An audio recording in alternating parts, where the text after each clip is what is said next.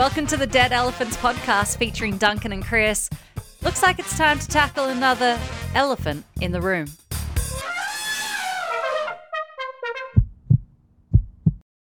pronounce pauses can be really awkward sometimes, can't they? But they're also really good at, Yes. com- at communicating.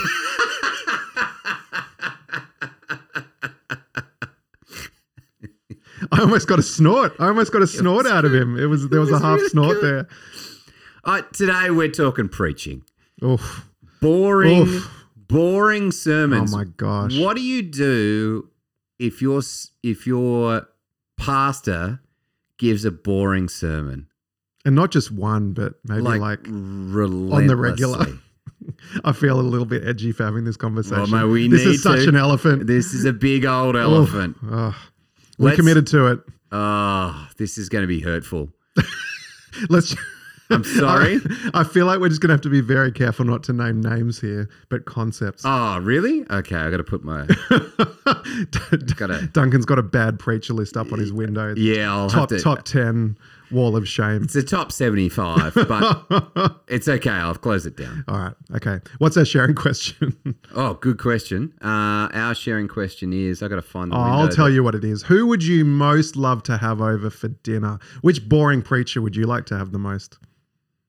Oh, No. not Anybody. boring preacher. Anybody. Uh, okay. Uh, living or dead or Doesn't matter. Oh, it doesn't matter. Could Okay. even be like, we could even go fictional if you really want to expand it. really? Sure. Why not? Goodness gracious me, the world is my oyster Yeah. right now. Uh, It's got analysis paralysis. no, it's not. It's it's actually really easy. I'd have Eddie Vedder over from Pearl Jam. What? Yep. Why?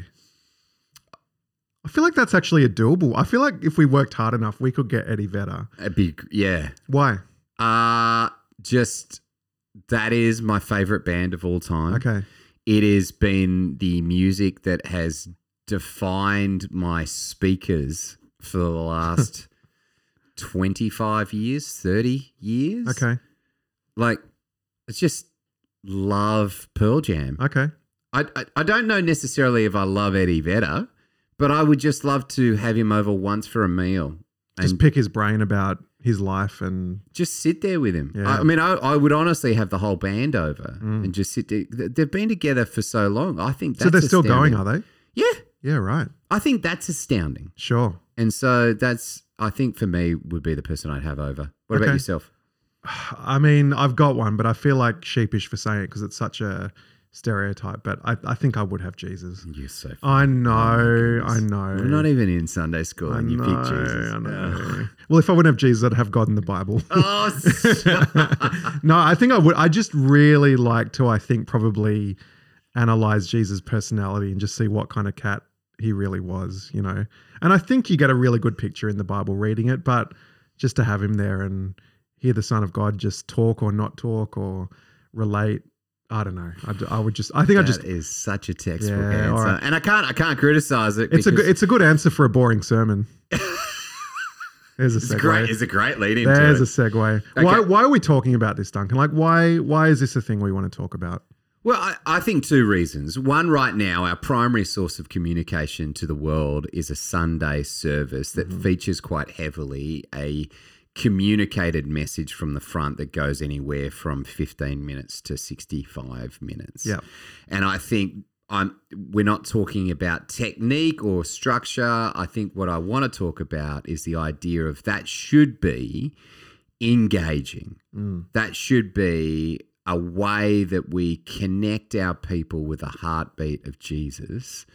And some people really suck at it. So let me zoom out just one level because I've heard it kind of the even the the notion of a sermon in our modern age. You know, Yep. seven second attention span, TED Mhm. Talk generate. You know, all these things. Exactly. Like I've had I've I've had multiple people come to me and want to deconstruct the very notion of a sermon. Mhm. Where, where are you on that? Like, do you still think a sermon should needs to be included in a in a service, or are you even unpacking it more than that? Uh, yes. Okay, that's a great question. One, I don't like deconstruction as a word because I think it can lead us to a place where there is no God. So Can you just deconstruct that concept for us? forensic faith audit i- is what I want to say. Okay. So starting at a point of Jesus, Mm. what are the minimum amount of layers we can put on top? Okay. And is as preaching there? I, I think communication of the good news of Jesus is there. Yep. I don't know what form that is. So I have played with um, three minute messages. Mm. I've played with since doing breakfast radio. I've got so I I have given in the past sixty minute messages, Wow. and I these days would give a fifteen minute message. And I would also give a message that is much shorter if I felt like worship and our we do a communion message every week.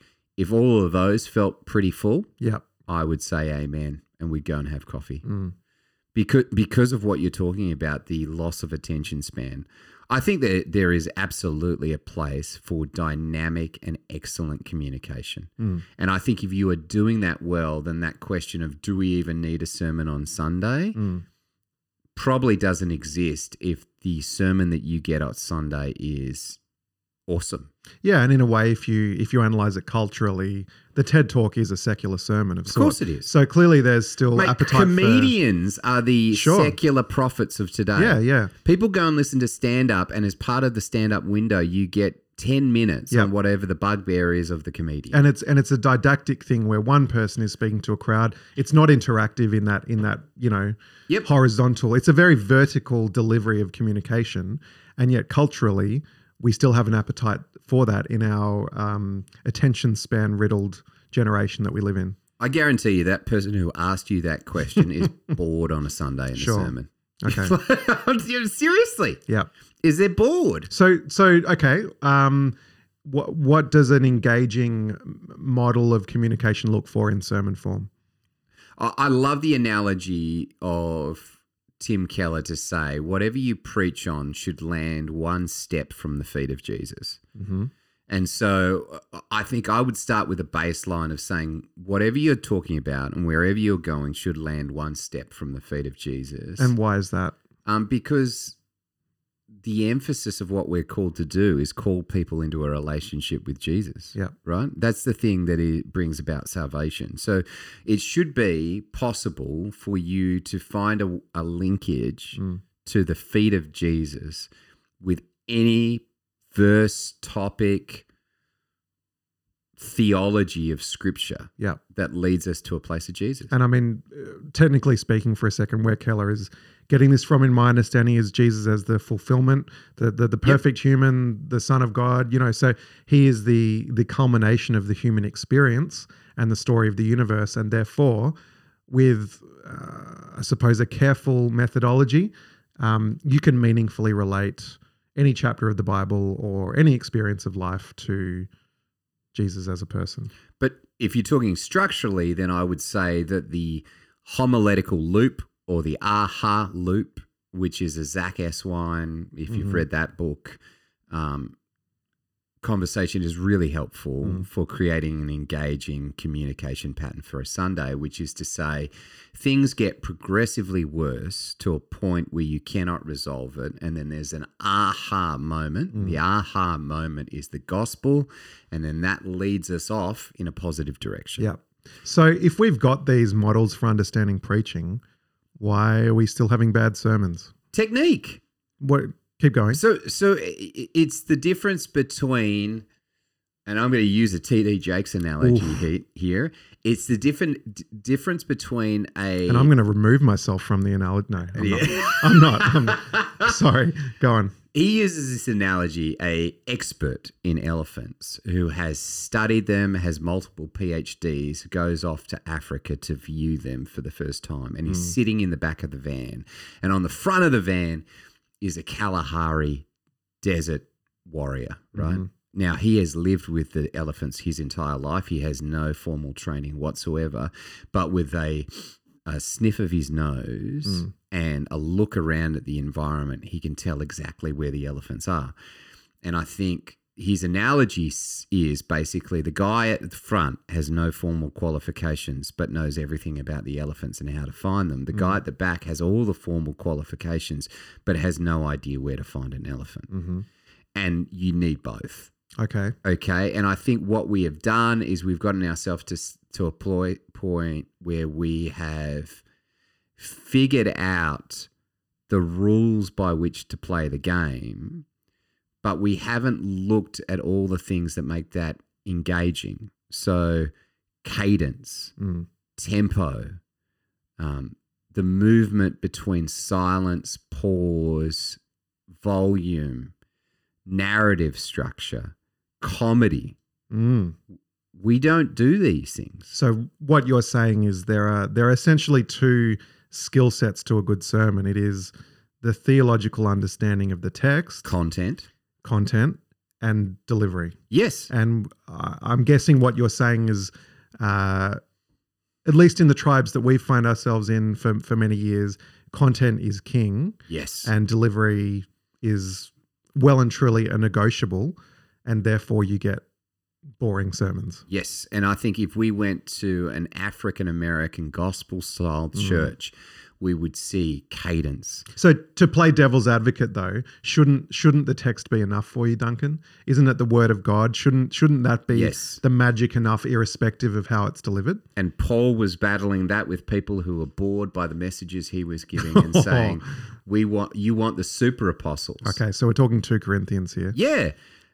This is the struggle that Paul was facing, and I don't think it is just because he said it in 2 Corinthians, it didn't stop being a problem. So he's describing himself as not, and I'm I'm paraphrasing, but not overly uh, winsome, um, but I suppose a man of God who, and to your point, could communicate. A brilliant writer. Okay, but Ex- perhaps not in the verbal oratory Yeah. domain. And I think that for a lot of people, they're that. There's, some people are just profoundly gifted writers mm. and they're not great communicators verbally. Mm. And it's okay to be one or the other. The challenge that you have for a lot of pastors on a Sunday is they're forced to be a verbal communicator mm. and it may not be their strength and forte. And if content remains king and we don't we don't give the same kind of energy and emphasis to delivery, we will forever give boring sermons. So I'm guessing the well, I I'm going to more than guess. I have a fairly well grounded hypothesis that says the reason we don't want to talk about delivery too much is we feel like the pursuit of delivery will sacrifice content. And- Why and- can't you have both? Well, and okay, I'll, to be fair for a second, scripture does have a lot of teaching on the teacher have, having a responsibility to to essentially have good doctrine. So t- one and two Timothy are probably the classic Yes. ones. Paul's saying to Timothy, uh, devote yourself to the public reading of scripture, to preaching and to teaching. That's one Timothy 4 Then in two Timothy, uh, chapter 2, do your best to present yourself to God as one approved, a worker who does not need to be ashamed and who correctly handles the word of truth. Yep. 2 Timothy 4 2, preach the word, be prepared in season and out of season, correct, rebuke, and encourage. How? With great patience and careful instruction. So there is definitely a responsibility there to handle the scriptures faithfully. I- I agree, but you don't have to be boring. right? So, so one of the questions for a Bible college that I didn't get into was how much of scripture have you read? Okay. And I answered everything but the boring books. like I wonder why you didn't get it. Numbers, Oh Leviticus, and Matthew. Which, by the way, is a joke because I was annoyed at the question. Okay. But my problem is, is that scripture is not boring, right? Mm. It's living, living, it's breathing, it's sharper than any double-edged sword. That there is a passion and a rejuvenation and a hope that we see in scripture. And so why shouldn't we communicate it like that? Like how many times have you gotten up on Sunday, you know, and to to use your 1 Corinthians 1:10 as an example, the, the the guy gets up to read scripture and says, "I appeal to you brothers and sisters in the name of our Lord Jesus Christ that you agree with one another, that you say that there be no divisions among you." And you're like, "Oh, stop reading." Just stop. That's not that's not the tone, that's not the energy, that's not the passion, you know? And if someone got up and says, "I appeal to you, brothers and sisters, in the name of the Lord Jesus Christ that all of you agree with one another in what you say, that there be no divisions amongst you." Mm-hmm. You go, "Why is this guy performing it?" It's like Mm. because it is a performance. And I think what you're tapping into there is, and I've heard this question raised, you know, the difference between teaching and preaching. And preaching has a certain exhortation to it. You're you're appealing not just to the mind but to the heart. Mhm. And there is, and in the context of what Paul's talking there in Corinthians and super apostles is, they were down with uh, rhetoric, oratory skills. That that that Greco-Roman culture was big on delivery, and Paul is actually arguing to say that they've gone too far the other way. So they're almost opposite to where we are in that delivery was everything, Yes. and therefore content had to be remembered. Um, where we've almost got the opposite problem where delivery is shunned because we're worried about creating super apostles or or wafer thin sermons or whatever. And I would just say, well, where's our starting point? Our starting point, at least in the reformed evangelical, however you want to phrase that, is so content heavy, and we're so worried about getting the content just right that that's probably not our concern at this point. Well, yeah, I mean, you, we still have super apostles today, right? We got celebrity pastors, Yep. and you could pull out any one of a number of sermons that kind of went soft on theology for the sake of making a point. Mm. Um, and so, like, I'm a firm believer in text without context being a pretext for whatever you want it to say, and you shouldn't do that when it comes Mm. to scripture. But all what I'm saying is, it doesn't hurt for you to sit down and watch a comedian Mm. put your Netflix or whatever you're watching, pull up a comedian, watch how they deliver a message. Yeah. Or, you know, get yourself a book like I think the one that I was a big fan of was Nancy Duarte's Resonate, Okay. which was on creating creating talks that resonate with people. Yeah. That there is a way that you can slightly improve the Mm. way that you deliver a message that is probably going to help you out a whole bunch. And I think, and I've said this on other episodes, but where this stuff starts to get real for me is when it affects everyday people. You know, and I'll, I'll share a story. Um, friends of mine, thoroughly saved, thoroughly Christian, you know, have been for some time, going to a church that was fairly well known, reasonably sized, a, a, a pastor and a preacher who was reasonably widely known Yeah. say to me these are my friends who are sitting in the in the seats we don't we we basically use the sermon time now to do our personal quiet times Beautiful. so That's a boring speaker. that yeah and and I, and these are people who are not haters right Yeah. but just saying we got to a point our kids are thoroughly enmeshed in the kids ministry Sure. they're going well, but we get to the sermons and just die slowly. So we're now reading a different part of scripture to what the, the preacher is preaching on, and we're basically just doing our own digestion of that while that that pastor is preaching us. And I just thought, oh, It's not great. it's really not. And I'm not, you know, look, I'm not definitely endorsing their decision to do that, but it it shows a problem. I, I have a lady who sleeps in the front row of my my sermons on Sunday. How old is she? She's older. I feel like if you're above 80, it's not personal. Yeah, yeah, that's what she keeps saying to me afterwards. Um, and I, I bless her heart. I appreciate that. I had someone snore in a Bible study I was leading. Mate, once. there's That was- nothing more humble than a person snoring through your message. Um, But yeah, look, I, I share the story just to highlight, you know, when when people are turning up to church week upon week and just not being inspired or motivated, it's not healthy. it's it's not. And I think the thing that I think is funny is that we live in such a well-educated, literate society, and yet preachers feel compelled to essentially only exposit the text in a way that essentially rehashes the Bible reading that's just gone before.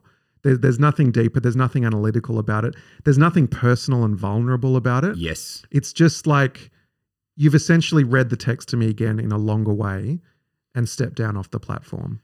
My, my two biggest bugbears is a completely irrelevant analogy that has no punch or meaning. So so I sat through a sermon, 40 minutes, and one of the analogies was about a big red lawnmower. And the col- conclusion was the individual bought a big red lawnmower. Okay. And we spent five minutes on that analogy. And I was just like, it doesn't need to be in there. Yeah. Um, I think that there's a lot of moments like that. That's a big bugbear for me. If it if it doesn't have a point, don't put it in there. Cut it out. Yep. The other thing is is that um, my second bugbear is the analogy that comes from like 1986. so I remember in 1982 when I was sharing Jesus with someone, I'm like, if your example isn't modern, don't use it. Do you know, I, I heard a sermon from Kris Vallotton once say, and he's talking about taking risks. He said, I didn't want my biggest stories of faith to only be past tense. Can't be. And I really respected him for saying that. I want to say if you, if you are going to get up on a Sunday, I'm going to say this and I mean it. Mm. You're going to get up on Sunday and preach on evangelism, and your story isn't from last week. Mm. Don't preach that sermon on evangelism. You have to have relevant examples from a modern context that have just happened in recent history that you can share for you to have permission to talk on whatever the topic is that you are talking on. Mm. Related to, like, and I'm, I mean specifically related to, I'm calling my people to give. I'm calling my people to share the love of Jesus. I'm calling my people to be compassionate like Jesus is compassionate. If you go, I want to tell you a story about when I was compassionate. It was 1996. It's like, stop. It's done. Yep. Lay that analogy to rest. Mm. It is now officially a dead horse that you are flogging. Yep. Don't do it. Okay. To be to be kind to preachers in general, and I want to challenge you on something. Okay. You're like you're a naturally good communicator. You've got this, you know, voice of an angel.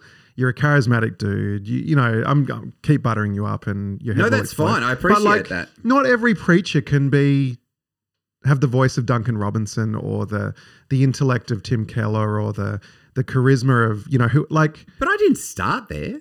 yeah It's Okay. A, communication is an, obsession for me in the sense of I want to know how to do it better. I want to think of new and different ways of doing it, and so I watch and I read broadly. Um, my preaching got a lot better after breakfast radio, Mm. and the reason was on breakfast radio when you finished a show, you would sit down with the um, head of content afterwards, and he would pick apart your show Yeah. for an hour. Yeah. My version of that is I will I, I really have trouble watching my sermons. I will always at least listen to my sermons, whether I Yeah. like it or not. You know, I'll give you an example. I I think I was about five or six sermons in and I, I'm listening to it and every second word was um Um, and so I had bad. no idea that I was doing it. So what I did was in the following probably 10 sermons, I wrote DSU in capital letters at the top of every single page. Don't say um. Don't say um. Yeah. You know, and it's a reflective moment. It's humbling. So I would write um down the margin. and I, I, because I, always have a word, literally is the one that I Right. use. So I would write literally. Yes.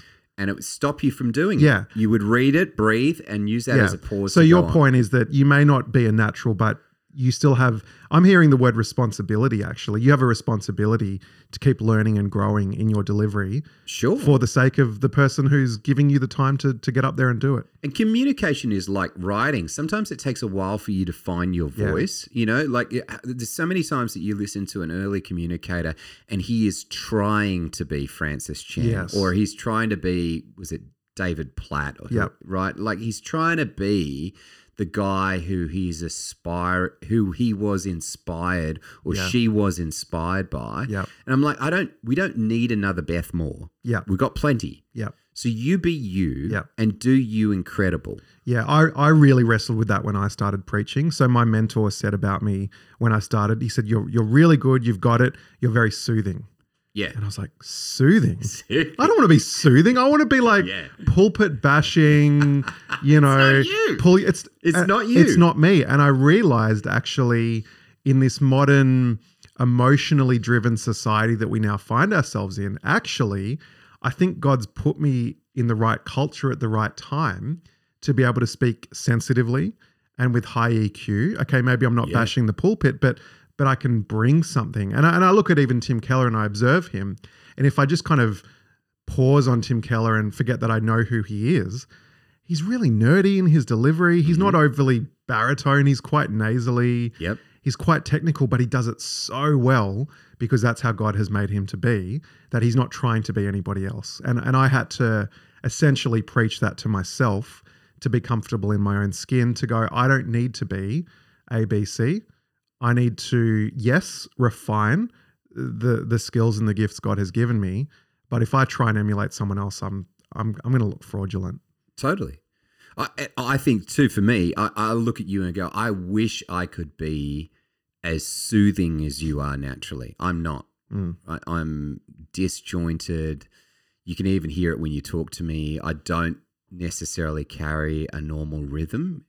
You know, like it's it's it's a s- syncopated thing, and that's He- purposeful. He's in like nine six time signature as he's talking. Totally, and it's a pattern interrupter. I, Yeah. I'm a permanent pattern interrupter. It's your spiritual gift. yeah, yeah, and it's exhausting. And so for me to do soothing, the Yeah. way that I have to do soothing on Sunday is I have a table and I have a chair. Mm. I come up and I sit on a stool and I have the table in front of me, and everyone in the room knows Duncan is either about to give a soothing so- sermon, a sad sermon, or a Mm. serious sermon.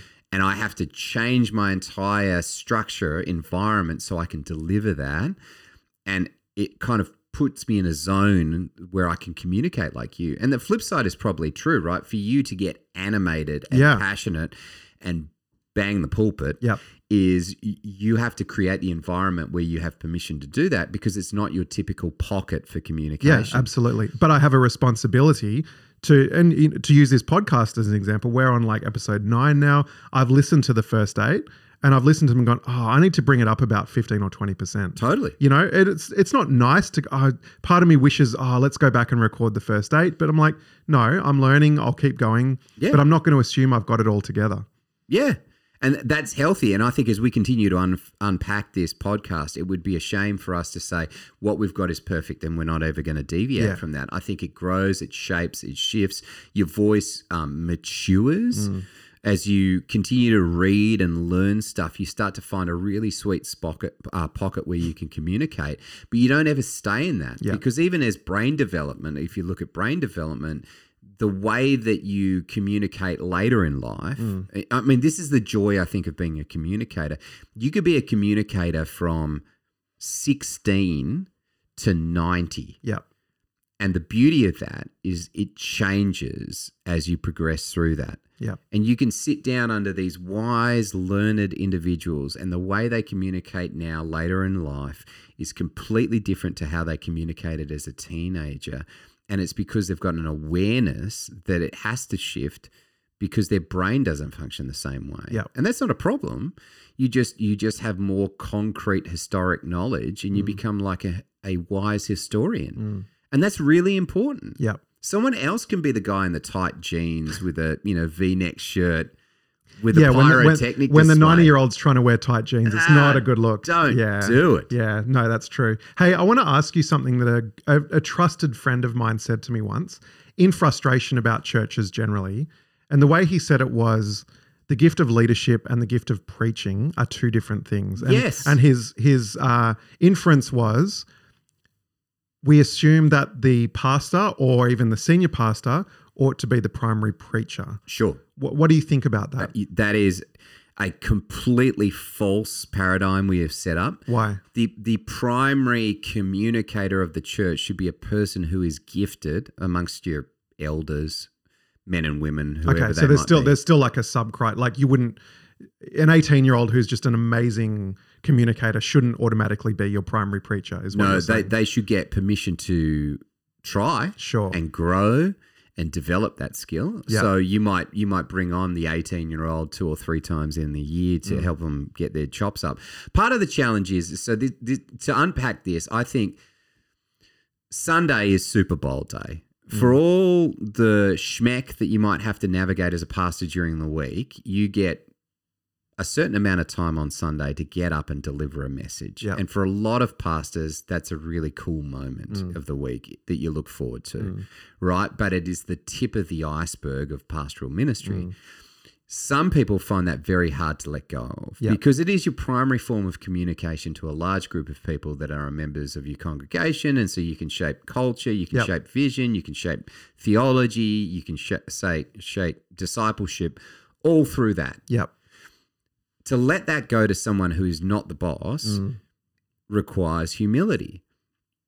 And just because you're not the most gi- gifted communicator on a Sunday in a sermon doesn't mean that you are offloading all your power and authority as a senior pastor. Yep. You still have plenty of permission to shape vision, direction all throughout the w- week without being the primary communicator on a Sunday. And I think for a lot of pastors, they felt they can't give that up. You can. Mm. There's someone in there who loves it, who relishes it, who is teachable and humble enough to sit with you and work through all the plans of preaching that you want to do and sit in the pocket, the same pocket that you want it to be in. I saw this in the States multiple times. Mm.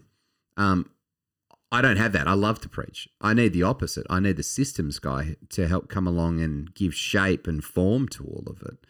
Um, So just to be clear on something you just touched on, you saw senior pastors willingly and joyfully give up the pulpit more in the states than you do in Australia. all the time. Okay. It was not even unusual. And the interesting thing about that is, if you look at those two cultures and the stereotypes of them, I would have assumed the American culture, which is stereotypically more celebratory, platformy, kind of.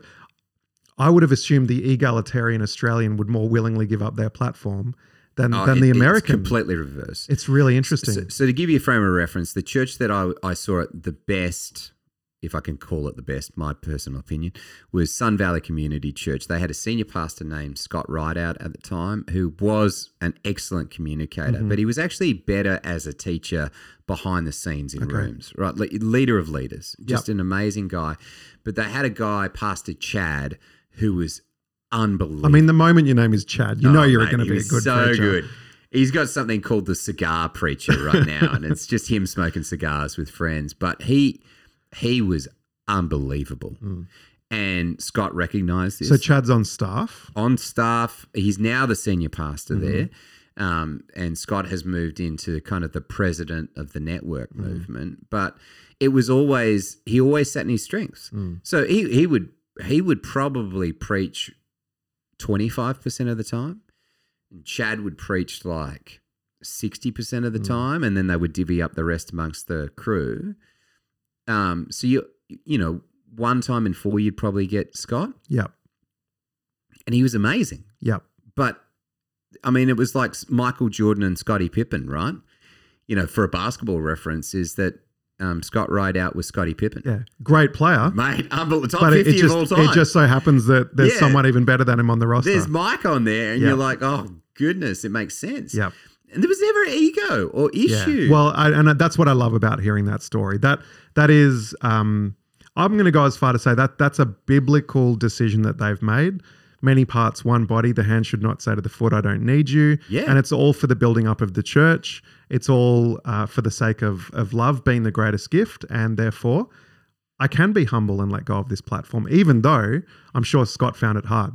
yeah, yeah, I, I, totally. I th- I think it gets easier the longer you do it, though, Yeah. right? Like because you, you part of that is developing trust with the individual, uh, having humility to come together as a team, and in a in a team setting, agree on what the direction of the teaching is going to be. Yep. right, and that's just healthy community. Yep. is let's have a dialogue about this and make it excellent.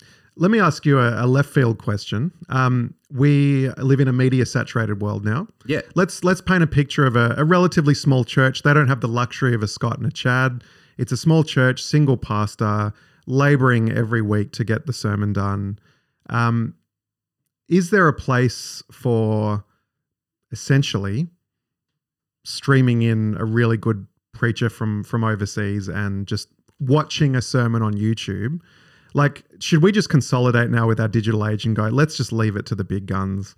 Um, or is there something that the local pastor can do that that the video sermon cannot do? Yeah, so th- this is an education thing that I think Ken Robinson talks about is the idea. Uncle Ken. Do you, do you know Ken? No, no, he's just got the same last the name as you. He's great. uh, so he has a suggestion that what schools should do, schools should be the prac room. And what Mm-hmm. kids should do is they should go home and on YouTube watch world leaders in whatever the field of what they have to learn about. Watch those lectures. Yeah. And then you unpack that at school. So Mm. homework is done at school. And schoolwork is now done at home Wow. because you've got access to that globally, right? You could you could go and watch Mr. Woo WooTube from the comfort of your own home, and you could do that anyway at home. And Yep. so when you get to school, unpack what Woo Eddie Woo was doing. Yeah. Um, yeah, you could do that for a church, right? Like if you were given a lecture and you were like, R.C. Sproul says this best, Mm. I'll just pull him up and play it. And it would be a great lecture. So then what's the responsibility of the pastor is maybe the responsibility of the pastor is to unpack that. Yep. So Sunday we hear that lecture and then or that sermon and then on Monday together as a community let's unpack that throughout the week. Mm. And so suddenly what you become is like the the prac room teacher as Yep. opposed to the lecturer. Yep. I think there's health in that. And Yeah. I, I think if you're exhausted and burned out, you're probably not in a great place for you to be a communicator. Yeah. And so maybe you can pipe in some video series. And there's plenty of good ones out there. Mm. And look, to be honest, I've never been in a sole pastoral role, and I think I would sink. Honestly, th- th- for me, preaching is such a joy, and the preparation of a sermon is such a creative pursuit for me that if I had to do it, keyword had to do it week upon week upon week, I think it would it would kill me slowly. I, I took a month off and we bought in. Um, I try and do it every year in November. Just take a month off, don't preach, have guest speakers come in. Um, really great for the church. Mm. Completely different energy. Yeah. I, we've got a preaching team, I think, of three or four, and Yeah. I'm only a small church. Now, the other three or four don't get to preach all the time. Mm. Um, but it's nice to know in the wings I can call someone up. Do they preach as well as me? Maybe not. Like it, maybe it's not the way that I would have said that, but I think that's part of the growing process as a community is to be able to just release it to a person. Yep. You do it the way that you want to do it, and it may not match up with what I want, Mm. but before God, we've prayed about this and we feel like it's the right direction, so Yep. let's go for it. Yep. I think that's healthy. Yep. Um, yeah, but I, I think it also requires you to have the humility to say, it's not going to be the way I want it. Yep. And that's okay. Yep. Okay. Um, so I suppose as we wrap up, what what do we want in a good sermon? I've heard we want uh, good good biblical doctrine. Yes, it matters to have good doctrine. To Timothy, we don't want to get around that, but we also want good delivery, and good delivery is reflective. It is um, in pursuit of improvement, and that will look like listening to yourself and also learning from others. Um, I think really the, th that conversation is geared around the preacher who has agency to improve. Yep. What do you what do you do if you're listening to this and you're the the member of the church and you don't have agency in that situation and you're sitting with sermons that are not engaging you week upon week? Uh, Well, I feel like first of all, you can ask the question: what's what's the what's the assessment? Do do you have an individual within your church who sits down with the pastor afterwards, Mm. not necessarily directly on a Sunday, but talks through areas for improvement? Yeah. Right? Because if your pastor doesn't have any accountability for how they're going to get better, Yeah. then how are they going to get better as a communicator? We just runs on the board. Yeah. Is that what we're going for? And so that's where I think there needs to be some kind of form and shape to that. Um, and I find that I improve when I get guest speakers in. Mm. So I, you know, I had Sam Chan come in, who's written books on communication, Mm. and he's awesome. Hmm. But he does stuff that I would not do, but it then makes you reformulate how you would communicate. Sure. And so that's where I think that iron sharpeners, iron conversation comes in. And if if you go up to your senior pastor and you say, "Hey, man," does anyone ever give you feedback on your message? And I'm not I'm not saying this like I'm going to give you some feedback Yeah, now, yeah. but I just want to know what's the framework whereby you debrief on Yeah. this. And if he says no, or I never listen to my messages ever again, Mm. then I think there's some unhealthiness that needs to be addressed. Yeah, and it's it's it feels awkward to even, you know, that example you've just given, I can feel the tension in Oh. that scenario. However, I think it's it's worth it for the sake of, and again, to use the Pauline language in Corinthians, for the sake of love. If you've put it another way, if you've got 100 people walking to a room every week disengaged, Yeah. it's probably worth being the one that steps out and has the awkward conversation to at least get the ball rolling on something that might be a little bit more engaging for people. I, I- a few weeks back, uh, and I say this because it's in recent history. Uh, I had one of uh, You said one week. You've got a one week window. Yeah, no, I know, but it, I can't think of one from last week. I'm sure there was. Um, but a few weeks ago, Pastor pulled me, uh, one of the elders on our team pulled me aside and said, um, Dunk, just want to talk. You brushed up very close some, to some pretty terrible theology. Wow. Can we talk through it? And I, this was on Sunday, directly after the message. Mm. Okay. When you are, if you've never preached a sermon, it's a very vulnerable time, I find. You've just poured yourself out. Yeah. It's a really difficult time to receive feedback, and yet it's the time that feedback is given. It's y- yes, and love this guy. Full permission to talk about it. Go for it. What did you say, Dunk? When you said that Joseph was fathering a Jesus for Mary, what did you mean by that? Mm. And I said he had the humility to say, even though I have not created this baby, yes. this is an immaculate biologically Yeah, mine. yeah, I am willing to be the father figure for Okay. it. He's like, that's what I thought you meant. Yep. That's not what you said. What you said was Joseph fathering Mm. Jesus. And I was like, oh my goodness, no. Which was funny because I immediately got six or seven other people in church ask me the exact same question. right. right. And I was like, the way you use language is really important, right? Yeah. And he did that for another point where I was like, oh, I meant this because what he said, he, he said they were uh, betrothed, but you said they were married. What did you mean? I'm Yeah. like, well, he is functioning like Yeah. the father for Jesus because he knows he has not consummated them. So this is like particulars, right? Mm. But these particulars were really significant and had profound impact. And it all came down to the language I chose to use, which was, to his point and a good point, you were too laid back Mm. and you needed to be really clear. And I just want to, and I hadn't heard that story before. Well done for receiving it and and giving people in your community a license to say that stuff. Oh, they don't have a license to say it all the time. It's not a blank check, but It's there's not a check. blank check. No, I I think I I welcome healthy Mm. dialogue. Hey, when you said this, did you really mean that? Yeah. Like, because I, I I had the question: Was Mary seventeen? She was a bit older. I was like, no, she was more than likely younger. Mm. Mary is more than likely fourteen. Mm. You just don't like that because that's way too young. Yeah.